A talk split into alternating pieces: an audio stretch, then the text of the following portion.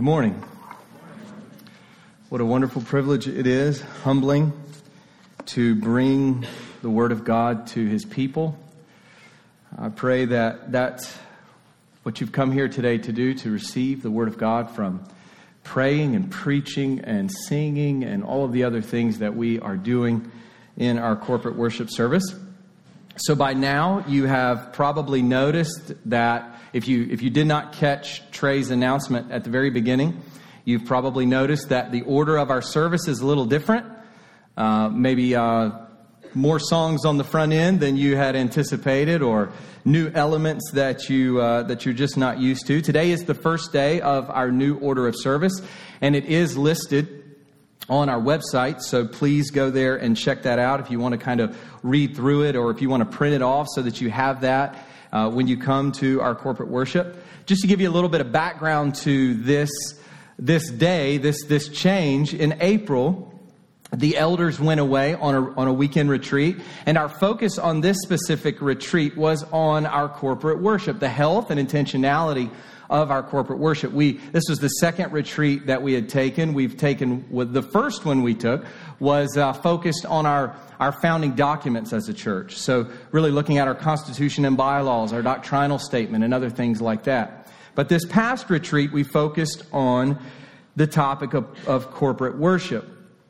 And throughout the history of Four Corners, corporate worship uh, has been marked by authenticity, a kind of God centeredness that pervades everything that goes on throughout the corporate worship service, and intentionality. This has been the case uh, from the days in the Alamo early on in the history of Four Corners. There has been these emphases, and these emphases have, have continued all the way up until this time. The purpose in, in our elders retreat was not to overhaul what, ha, what was already in place, but rather to continue and to mature this level of intentionality that was already present. So, what are the purposes of these changes as we just briefly kind of touch on this before we get into the sermon? The first thing is that every service is a representation of the gospel. So, you'll notice at the very beginning of the service, there's the adoration of God, which we have through the call to worship and the song of adoration. And it is in the nature of the, the, the, soul as he or she engages with God that the, the glory of God is seen and then the sinfulness of man is seen. That's how the gospel works. When a person comes to faith in Jesus Christ, they see two things simultaneously the glory, perfection, and holiness of God and His justice, His righteousness, and at the same time, they are then confronted with their own sinfulness. And it is through that that they run to the Savior. And that's the third part is we have our, our uh, assurance, our song of assurance, which is where we're assured, not, we're not left in our sinful state, we're assured of the fact that in Christ our sins have been forgiven. We confess our sins, we recognize them, but then we realize that in Jesus Christ they have been forgiven, and so on and so forth. So the, the purpose really of these changes is that the, the way the gospel affects the individual soul is communicated even through the structure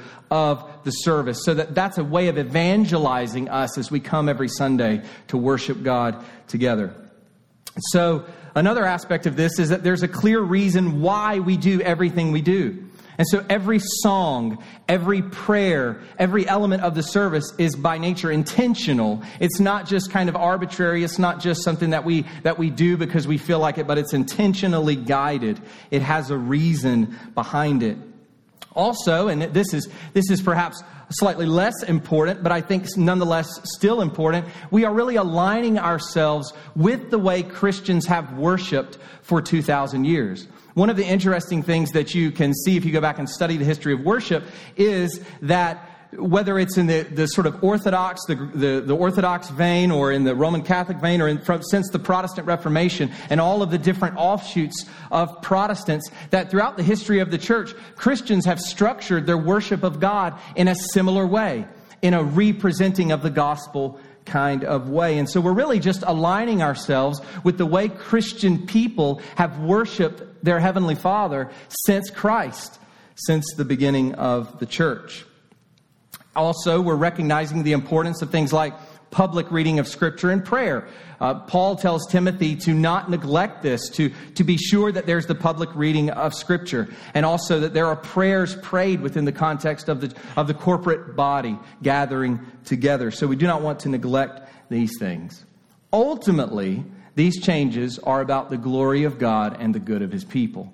That as God is lifted up from the very beginning of the service and his glorious gospel is communicated through the service, he's glorified by that.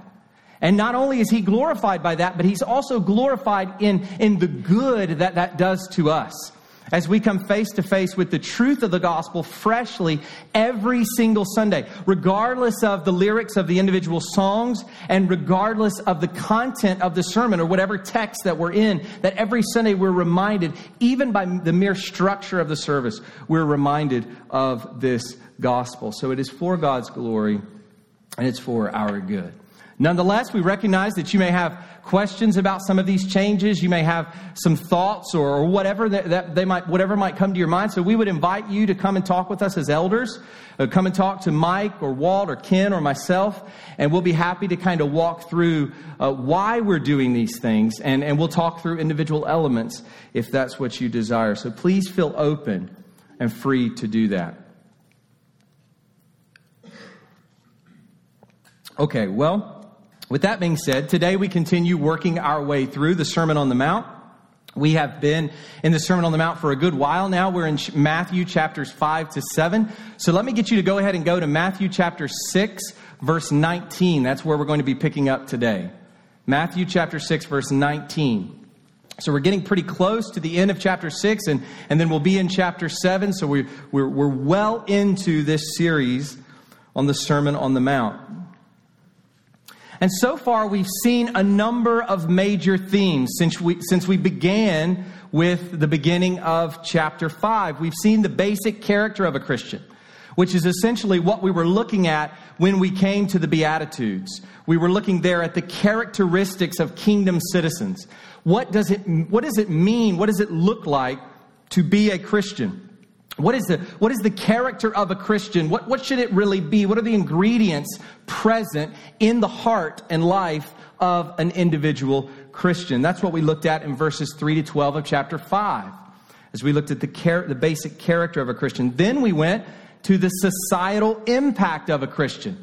We see from over here on, on this wall, Matthew 5 13 to 16, that Christians are called salt and light salt of the earth and the light of the world.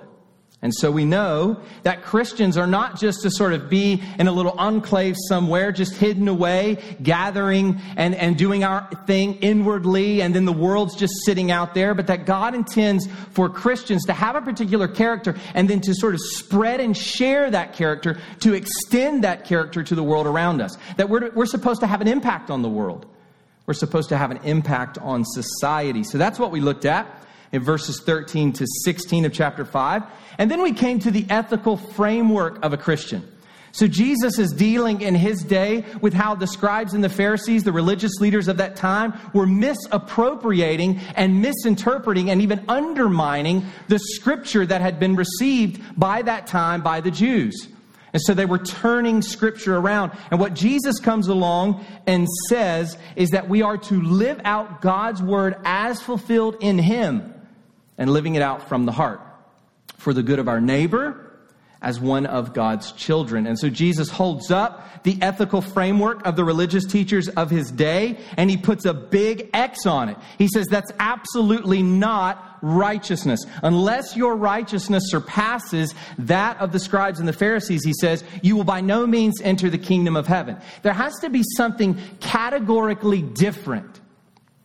And that's what Jesus is dealing with in those verses, chapter 5, verses 17 to 48.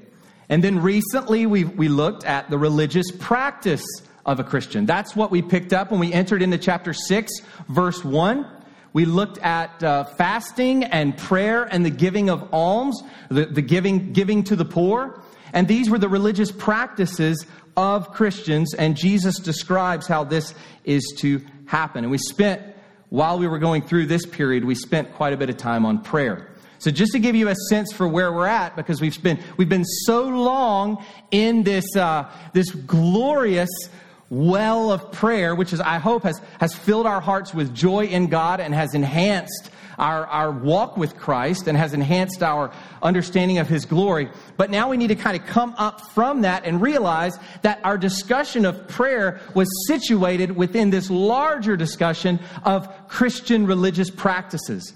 Jesus was saying to them that you're not to do your religious practices, whether it's prayer or fasting or giving to the poor. You're not to do these to be seen by people that they might praise you, but rather you are to do these before the eyes of God alone.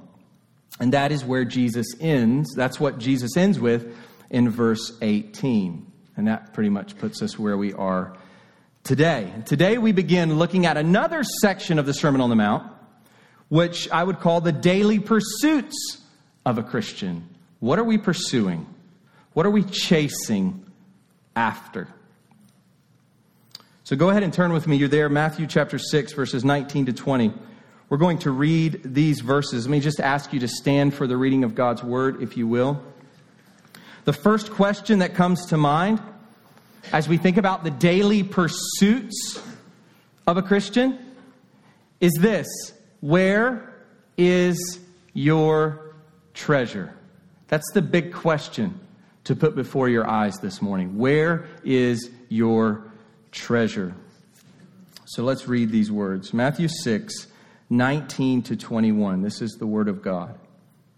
Do not lay up for yourselves treasures on earth where moth and rust destroy, and where thieves break in and steal. But lay up for yourselves treasures in heaven, where neither moth nor rust destroys, and where thieves do not break in and steal. For where your treasure is, there your heart will be also. You can go ahead and be seated. Let's pray to the Lord and ask for his help. We need the illumination of the Holy Spirit. If we are to rightly understand His Word, if we are to be open to the application of it to our own lives and hearts. So let's ask for that now, believing, in fact, that we're not just doing this. I'm not just asking this because this is this time in the service. We really do believe that when we ask God to give us wisdom and to apply His Word to our hearts, He does it. He works. So this is not a vain prayer. It is something that we are asking right now for our God to do this morning here. Our Father in heaven, we glory in you through your Son, the Lord Jesus Christ. Father, we thank you that in Christ all of our sins are washed away. We thank you, Father, that in Jesus we have been made partakers of the divine nature, that we have been reborn, that our hearts have been renewed, that our minds have been transformed, that we no longer live according to the flesh, but we live according to the Spirit. We thank you, Father, that, that Christ stands as our intercessor at your right hand, that his righteousness is our righteousness, and that he will usher us into your presence forever, where, you, where he has prepared a place for us, that we will be with him forever. We praise you, Father, that you are working your kingdom purposes out in every life, in every Christian life. And so, Father, we pray for those of us this morning who are Christians, who belong to your Son, that you will conform us into his image this morning in real, concrete ways through the ministry of your word, that you will apply your word to our hearts. Father, we're also praying that if there are those among us who are unconverted, their hearts have not been changed. They do not know you as Father. They do not trust in Jesus Christ, his death and resurrection for the forgiveness of sins and eternal life. Would you change those hearts today, Father? We ask. Would you convert sinners to saints? And would you draw us all to the glorious Christ, that we would see him? We know that he died that he might bring many sons to God, that he might bring many people to glory. And so we thank you for him. We pray that he will be lifted up and that his words this morning will be rightly understood from Matthew 6 19 to 21. Father, we ask that you will supply our needs, that you will forgive us of our sins and protect us now from the devil, that every heart and every mind will be tuned in to your word, and that the distractions, the thorns, the things that choke out the word would be pushed away by your spirit through your angelic powers. Father, that you would protect this place and protect every ear and every eye and every heart. We ask in Jesus' name. Amen. So, the title for our sermon this morning is Assessing Our Treasure. And there are four things that we really need to consider as we walk through these verses 19 to 21. First, the activity, then the durability, thirdly, the idolatry, and then fourth, the trajectory. The activity, the durability, the idolatry, and the trajectory. So let's first go to the activity. The very first thing to realize is that there is an activity that is common to all people everywhere since Adam and Eve. No one is excluded from this category, what I'm about to say. And this activity is that we are all laying up and storing up treasures. Every person here this morning is doing that. You're doing that. I'm doing that. We're storing up, we're laying up, we're gathering, we're collecting. That's what human beings do. We are all investing in something. Now, this I think may come to a surprise, may come as a surprise to you if you're not a particularly busy, ambitious person. Because we might be tempted to think that when we say that someone is, is sort of laying up and storing up treasures, treasures of this world, treasures on earth, we might tend to associate that with the really ambitious, busy kind of person. Just the, the Martha kind of person who's just too busy with life, just going on building, building, building, and doing and doing and doing. And so, for those of us maybe here this morning who are a little, a little more chilled, a little more relaxed, maybe a little more casual, not so intense or ambitious, maybe you see yourself as quite content. I'm just quite content with life. Maybe complacency would describe you. But the point is that this is not just for the busy, ambitious person. This is for every single person. Because the truth is that the person who is utterly slothful, who does nothing day in, day out with his or her life, has no ambition whatsoever, no drive, no motivation, is not busy at all, is like every other person storing up, laying up something. It's just a little different. So don't think this morning that if you fall into that latter category, that this does not apply to you. You are storing up. You are laying up. Every single one of us is. Even now as our minds think.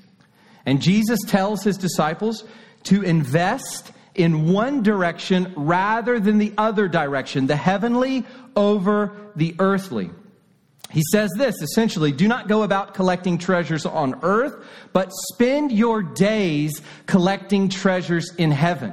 Now, notice I didn't say spend your months or spend your years. I think Jesus intends for us to think daily we learned that when we, when we had the Lord's Prayer.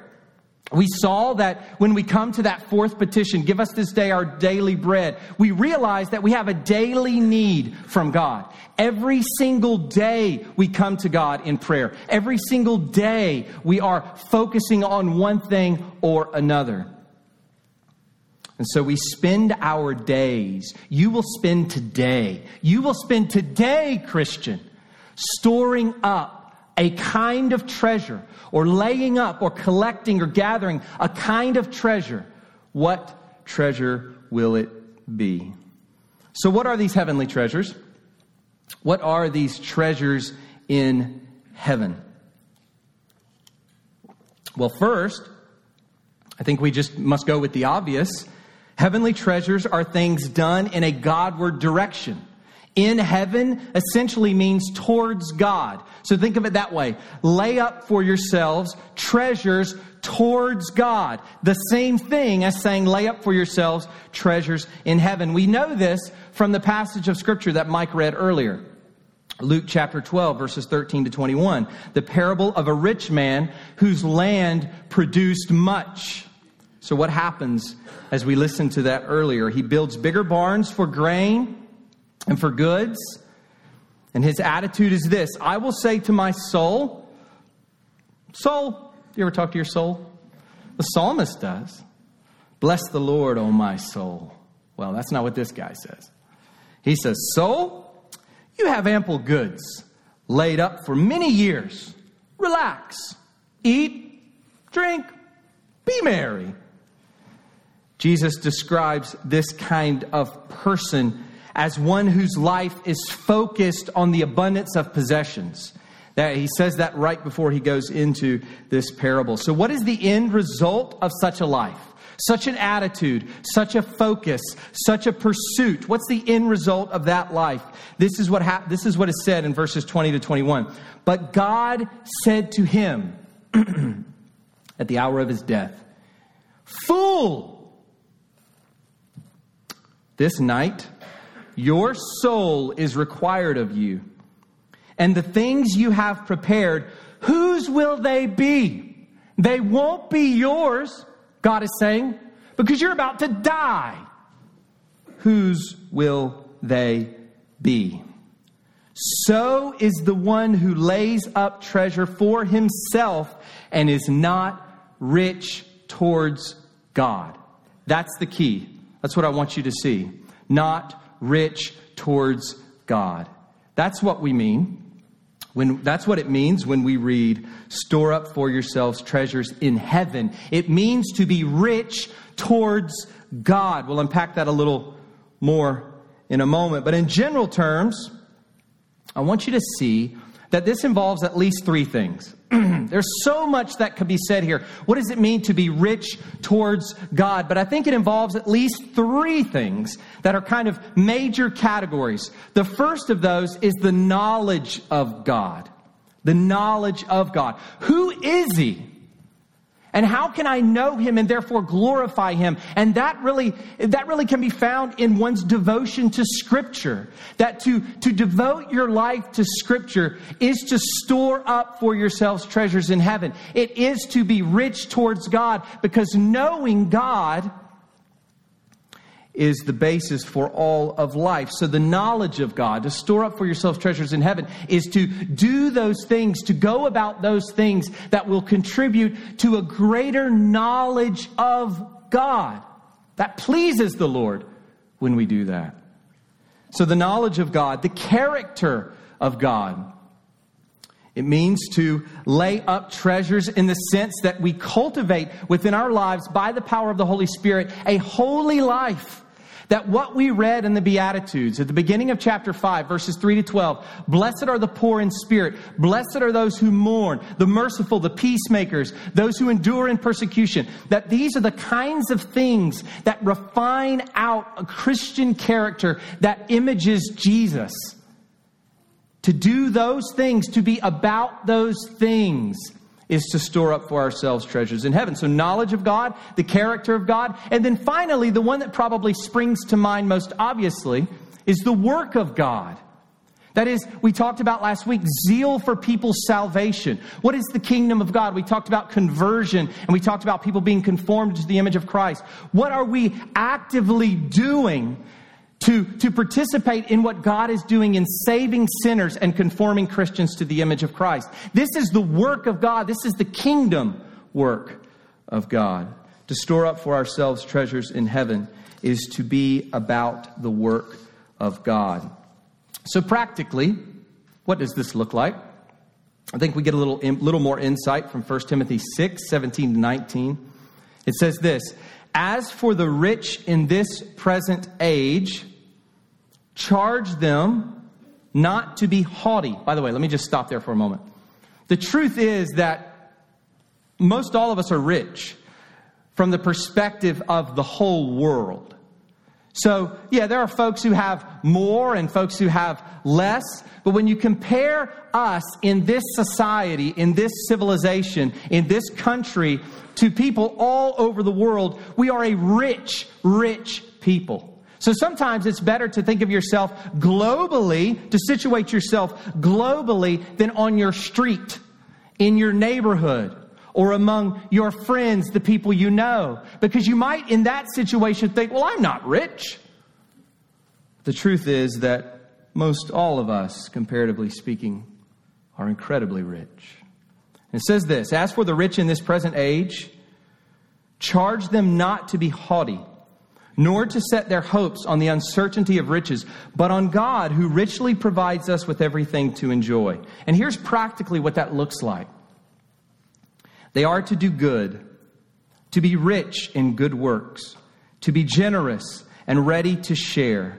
Thus, so he's telling it, that's what, that's what this is. Thus, storing up treasure for themselves as a good foundation for the future. So, what does it look like? What does it really, what does it practically look like to do this? It's what I just read. Thus, storing up treasure for themselves as a good foundation for the future so that they may take hold of that which is truly life. So that's the first thing I want you to see that this is treasures, storing up treasures in heaven is storing up treasures towards God. The second thing I want you to see is that we know this from the context that storing up heavenly treasures has to do with having God's reward in view. So remember chapter 6, verse 1. It says, Beware of practicing your righteousness before other people in order to be seen by them, for then you will have no reward from your Father who is in heaven. And then the Bible says in Hebrews 11, 6, and without faith it is impossible to please him, for whoever would draw near to God must believe that he exists and that he rewards those who seek him. So the person who is storing up treasures in heaven is a person who is storing up treasures towards God, who is living a life towards God, and it is a person who is conscious of God's reward in faith. One of the things we discussed in our gospel community group some time ago is that it feels a little strange to think about doing things in the Christian life for a reward. Because we know that we are made righteous simply by grace through faith. Paul says in Ephesians 2 8 to 9. For by grace you have been saved through faith, period. And the works which we do, he goes on to say in verse 10, come from God's preordaining before the foundation of the world. So we know that our salvation is entirely based on Christ and what he did for us, that all the works flow out of God's grace to us in Christ. So it feels a little uncomfortable when we begin to talk about do this and do that, and the rewards are great. But here's the fact of the matter everywhere in the New Testament, Jesus and the apostles hold out rewards for us as a motivator. Read it all throughout the New Testament. And here's the reason why, and it comes from what I just read in Hebrews. To live a life for God, conscious of his rewards, is to live a life in faith. Because we can't see God, we can't see his rewards.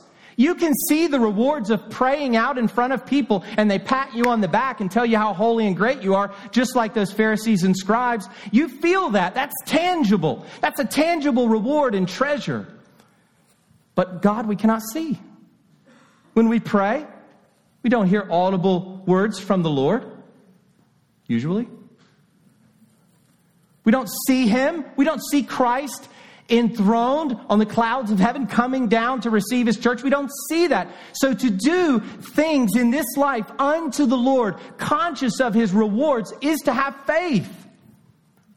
That's exactly what it says in Hebrews. For whoever would draw near to God must believe that He exists and that He rewards those who seek Him. So, doing our works towards God, being conscious of the reward. So, what is the opposite of these things? We're talking about storing up treasures in heaven. What's the opposite?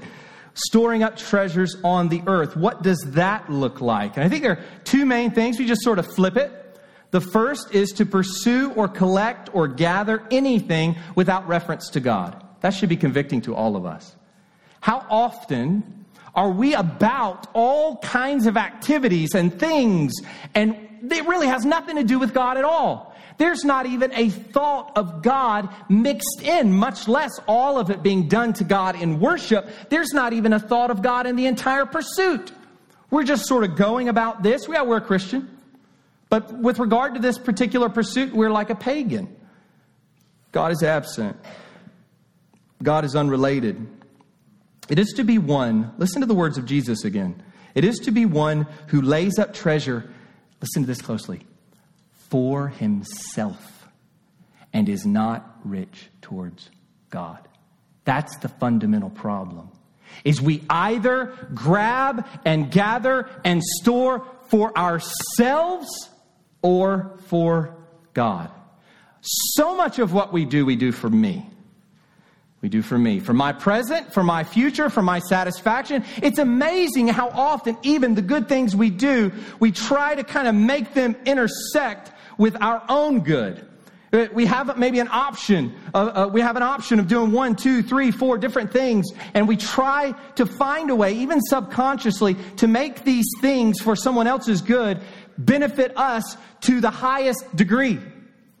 That's kind of innate in our hearts as we are always doing what we're doing for ourselves. And what Jesus is saying here is that there is a fundamental difference between storing up for myself and storing up unto God, being rich towards God.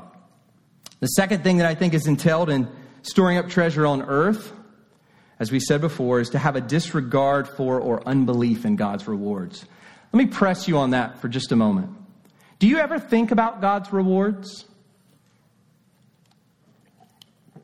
Do you think about the life to come? Are you conscious of what He's promised to you? Does, do the rewards of God motivate you to serve Him? As the New Testament wants, as, as the Holy Spirit, who authored the New Testament through men inspired by Him, wants us to think in those terms, in faith. Do you think at all about the life to come? Or is it just a fairy tale? Like a, a, distant Narnia kind of place that really sounds good. And maybe in those moments in church or those moments reading the Bible, it just, it, fills you with a little bit of happiness. But in real life, it's just right here. It's just earthly. It's just temporal. There is no life to come. There is no world of angels. There is none of that. It's just what we can touch, smell, feel, and taste. That is life. To go about life as though there are no eternal rewards no life after this one. That is what it means to lay up for ourselves treasures on earth. So, what do we do? If you don't think about the world to come, if you don't think about the rewards that await the saints of God, what do you do? You try to amass as much as you can in this life. Because we all want to be happy. We all seek our own happiness. Going back to the ancient philosopher Aristotle, it, it, he, he was smart enough, wise enough to see that every human being by nature pursues his own happiness. So we'll either find that happiness in God or we will find that happiness in this world. When the rewards of heaven become distant, when heaven is squeezed out of the mind, what are we left with? Amassing and amassing and collecting and gathering and pursuing and storing in this life earthly things. And we're all there to a certain degree. But the main difference between earthly treasures and heavenly treasures, as Jesus describes them here, has to do with their durability. That's the main point that Jesus wants to make. He wants to make a contrast regarding durability. So let's go there. The first thing we need to notice is this Isn't it amazing that Jesus meets us where we are? He reasons with us on our level. You see this in the passage that will follow on worry. Jesus doesn't just give us some abstract concepts and sort of say, get on up here, get on up here. Jesus comes down. Even in his incarnation, we see this. He comes down to us. He meets us exactly where we are. And Jesus is essentially saying this Look, why would you devote your life to something that won't last. Come on. That's no good for you. Why would you do that? Instead, how about devoting your life to what will last forever? You know, in some ways, this is just rational. This is just wise. The same kind of argumentation Jesus will use with regard to worry. It is frankly stupid to worry, Jesus will say later in this chapter. He won't just make a, a he'll, it'll be based on a, theo, on a theological point, but he doesn't just make abstract points. He says, look, it's foolish to worry. Come on, don't do that.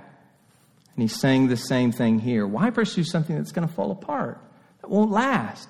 Pursue what will last. This is for our good. God desires our good. That's the reason why the Beatitudes go, blessed. That's where the Beatitudes, blessed, blessed. God desires our happiness. Do you believe that God desires your happiness? Not in some silly kind of way that has to do with ephemeral emotions and temporary circumstances, but God desires the ultimate glory and joy and bliss of you in His presence if you're a Christian. He desires that. And so Christ is here telling us as Christians storing up treasures on earth will not make you happy, it will fail you. Store up treasures in heaven. So Jesus gives a stark contrast. Heavenly treasures will never be destroyed or taken away, whereas earthly treasures will inevitably be destroyed or taken away. And at the very least, this will happen when you die. So you may be thinking, no, I've got something that will last. It will last till the end. It will last forever. Well, it won't because it simply may not last as your possession because you're going to die. Every single one of you is going to die. I know it sounds terrible. That's the truth. I'm going to die. We're all going to die. It's going to happen. Job 121 says, Naked I came from my mother's womb, and naked shall I return. With nothing. Zero. It will not last. So Jesus puts before us here the incorruptible versus the corruptible, the imperishable versus the, the perishable. He puts the eternal up against the temporary. And to get this main point across, he gives us a number of images. And so that's where we get this moth and rust and thieves. He gives us these, these three images. And I think the first of those, the moth, is meant to sort of evoke a, an emphasis on, on fine clothing. So in that day and time, maybe less so today, although still the case, I'm sure.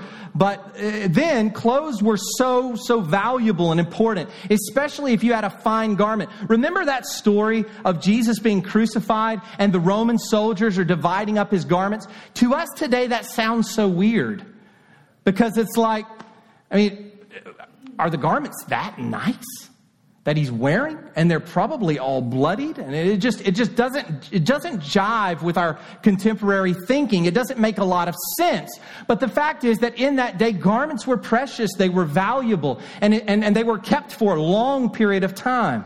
And especially if those were were fine garments like like silk for example in the roman empire.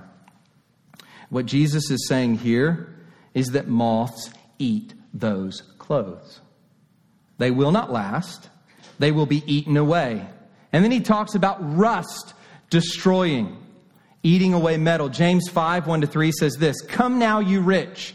Now, he's not just talking to rich people in general, he's talking to rich people who hope in their riches and who mistreat the poor. This is what he says.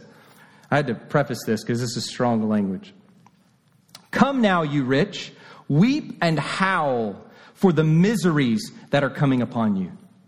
Your riches have rotted, and your garments are moth eaten.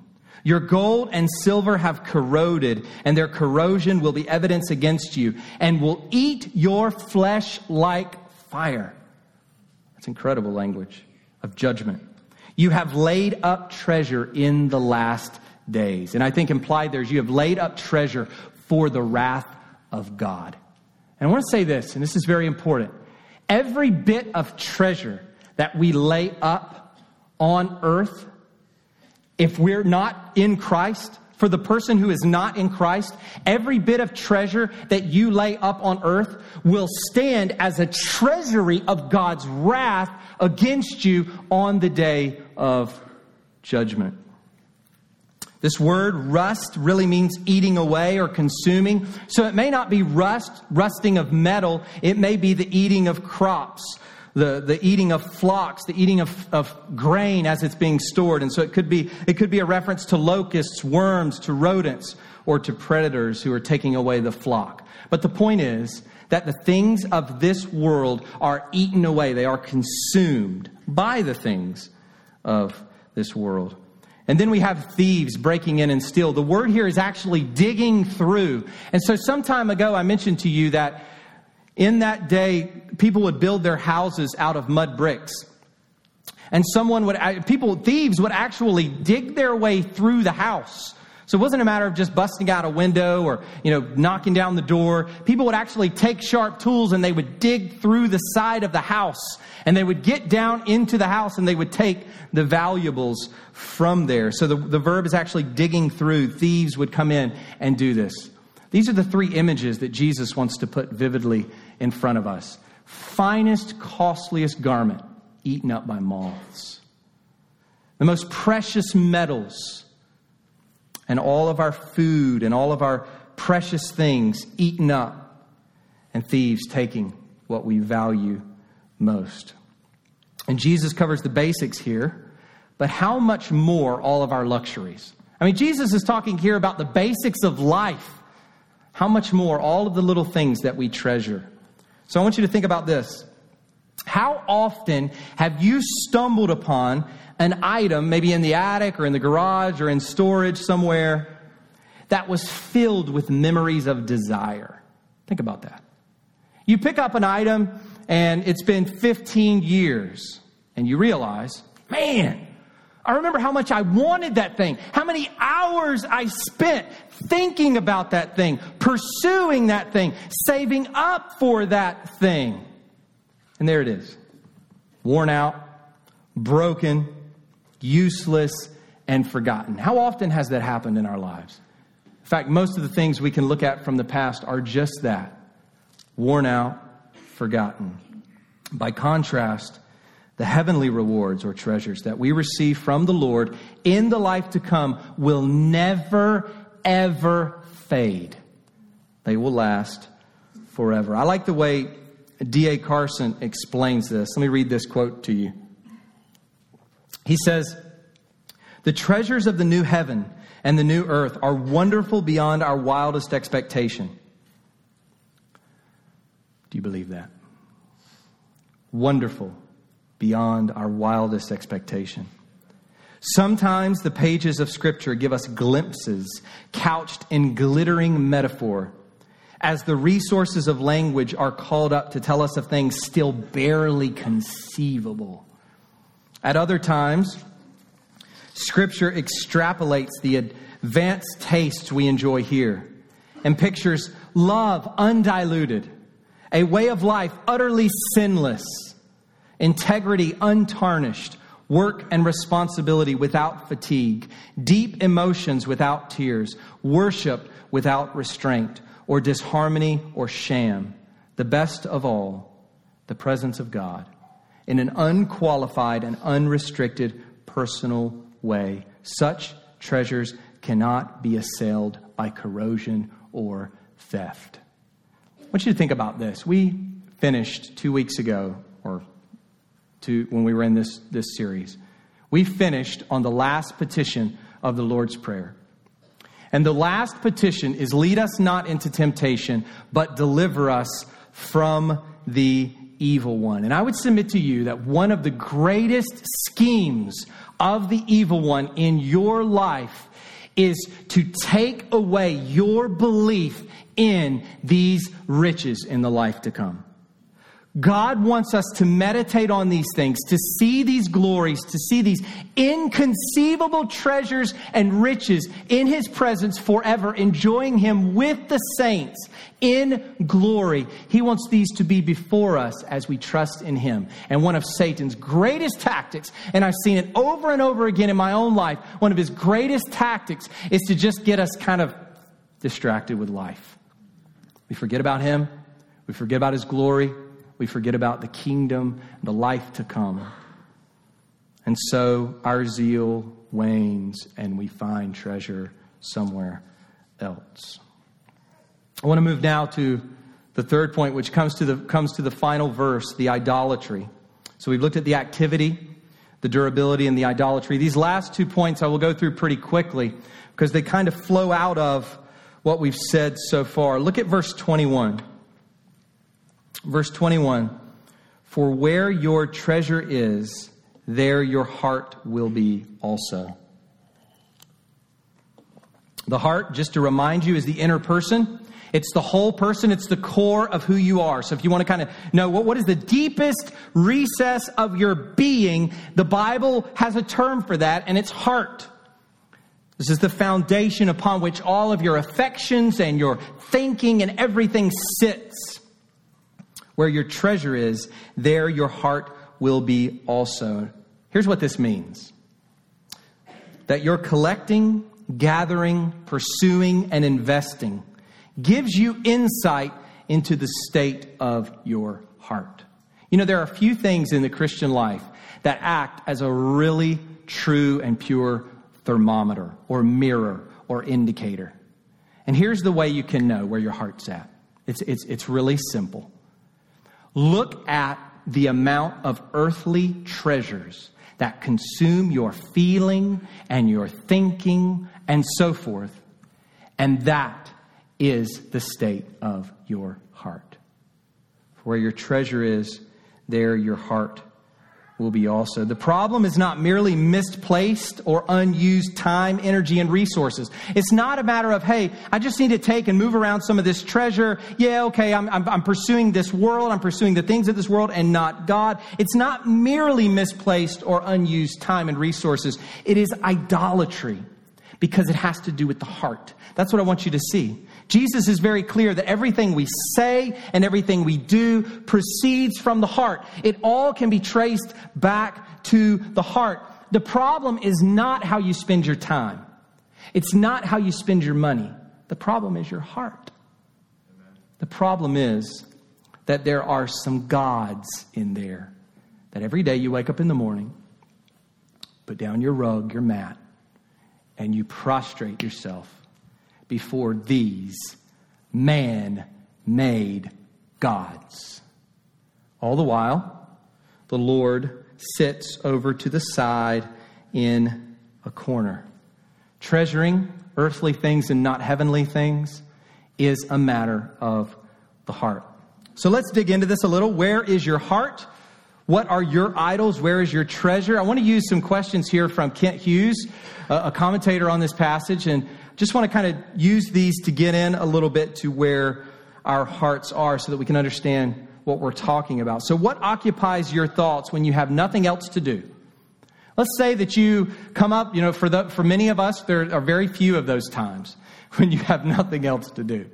Uh, but maybe you have this little slice of time here and there where you have nothing else to do. What just whoo, floods into your mind, takes over and you begin to churn your mind around and around on that. That's your treasure. What occupies your daydreams? As you think about life, where you're headed, what's going on, how things are going, your plan, your future. You think about all these things, you daydream. What does your mind go to? What does your mind flee to? That's your treasure. What is it that we fret about most? What gets you really anxious? Makes the indigestion start going crazy, or whatever else, whatever your response is to stress. But you start to feel it. You start to feel the weight of stress. What is it that's causing that in your life? What do you most dread losing? What, what just terrifies you at night in those, in those moments of kind of melancholy and you're thinking to yourself, oh, that would be awful. That would be horrific. What are you just terrified of losing? What are the things that you measure yourself and others by? What's the test? As you talk and interact with other people, you're sizing them up. Where do you give them value? How do you ascribe them value? That's a, that says something about how you value yourself, and it says something about where you have your treasure. What is it that we know we cannot be happy without? Came here this morning, maybe you're just down. What is it? Just can't be happy unless this thing's different. I just can't be happy unless this thing's better. That's your treasure. That is an idol. So we see this first link between our treasure and our heart. Our treasure reveals our heart and it reveals the idolatries of our heart. But I want you to see one more link between our treasure and our heart as we finish up this morning. And that brings us to our last point, the trajectory. Look at verse 21 again. For where your treasure is, there your heart will be also. Remember when we looked at the topic of adultery and lust? We looked at that in Matthew 5, verse 28, where Jesus says this But I say to you that everyone who looks at a woman with lustful intent has already committed adultery with her in his heart. And one of the things that we discussed from that passage is that the eyes stand on both sides of the heart. And here's what I mean the eyes follow the heart. We know that if, if a man is looking lustfully at a woman, that's because of what's in his heart. It's not just a matter of the eyes. The eyes are simply following. Remember, everything we say and everything we do, Jesus says, comes from the heart. So the eyes follow the heart. But it's more than that, too. The eyes inform the heart. The eyes follow the heart, but then they also inform the heart. It's this terrible cycle of sin. And the same is true of our treasure. Our treasure doesn't just follow the heart. Yes, that's true. You look at your treasure and you can know where your heart is, but it's even more than that. It sets the future trajectory for your heart. The more and more that we walk out of here today and we, we lay up treasures on earth, we put our focus and our pursuing on things of this life, on ourselves rather than being rich towards God, the more that we do this, the colder and darker and drier and more earthly our hearts become. And so we wake up one day and we just say, man, I'm just in a bad place. God just seems so far away. What's going on? God, where are you? Why aren't you ministering to me? Why aren't you helping me? It's God's fault, right? It's God's fault. But you've been laying up treasures on earth for weeks and months and years and decades, and now it's God's fault that you feel dry and you feel cold. We treasure this world, and it darkens our hearts. One commentator said that we become what we cling to. And so when the heart clings to perishable, rotting things, the heart becomes like that which it pursues. We know that when the heart pursues the living God, that we are transformed into the divine nature, that we become like God inside and out sons of God. Be perfect as He is perfect, Jesus says. We know that when our heart clings to God, we become like Him. And when our heart clings to perishable things, our heart begins to perish with them. So, where will you be in your walk with God? In five years? Where will you be in your walk with God? In 10 years? Where will you be in your walk with God when you're lying on that bed, if these are the circumstances? and you're dying, where will you be with God? The answer can be found now. Look at your treasure, and you will have your answer. That's where you're headed. That's where you're headed. Let's pray.